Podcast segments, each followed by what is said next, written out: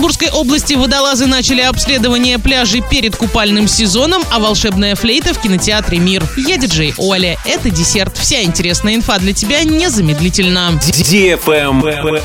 News. В Оренбургской области водолазы начали проводить обследование дна водоемов в районе пляжей перед открытием купального сезона. Работы проводят специалисты аварийно-спасательной службы Оренбургской области. Их задача заключается в выявлении опасных и посторонних предметов – пластиковых и стеклянных бутылок, другого мусора, веток. Без такой проверки пляж не сможет получить разрешение на открытие и дальнейшую работу. Начали проверку с водоемов Солилецка, где уже проверили 6 озер. Как правило, купальный сезон открывается в Оренбургской области с 1 июня. Пляжи должны пройти не только проверку водолазов, но и техническую, а также на качество воды.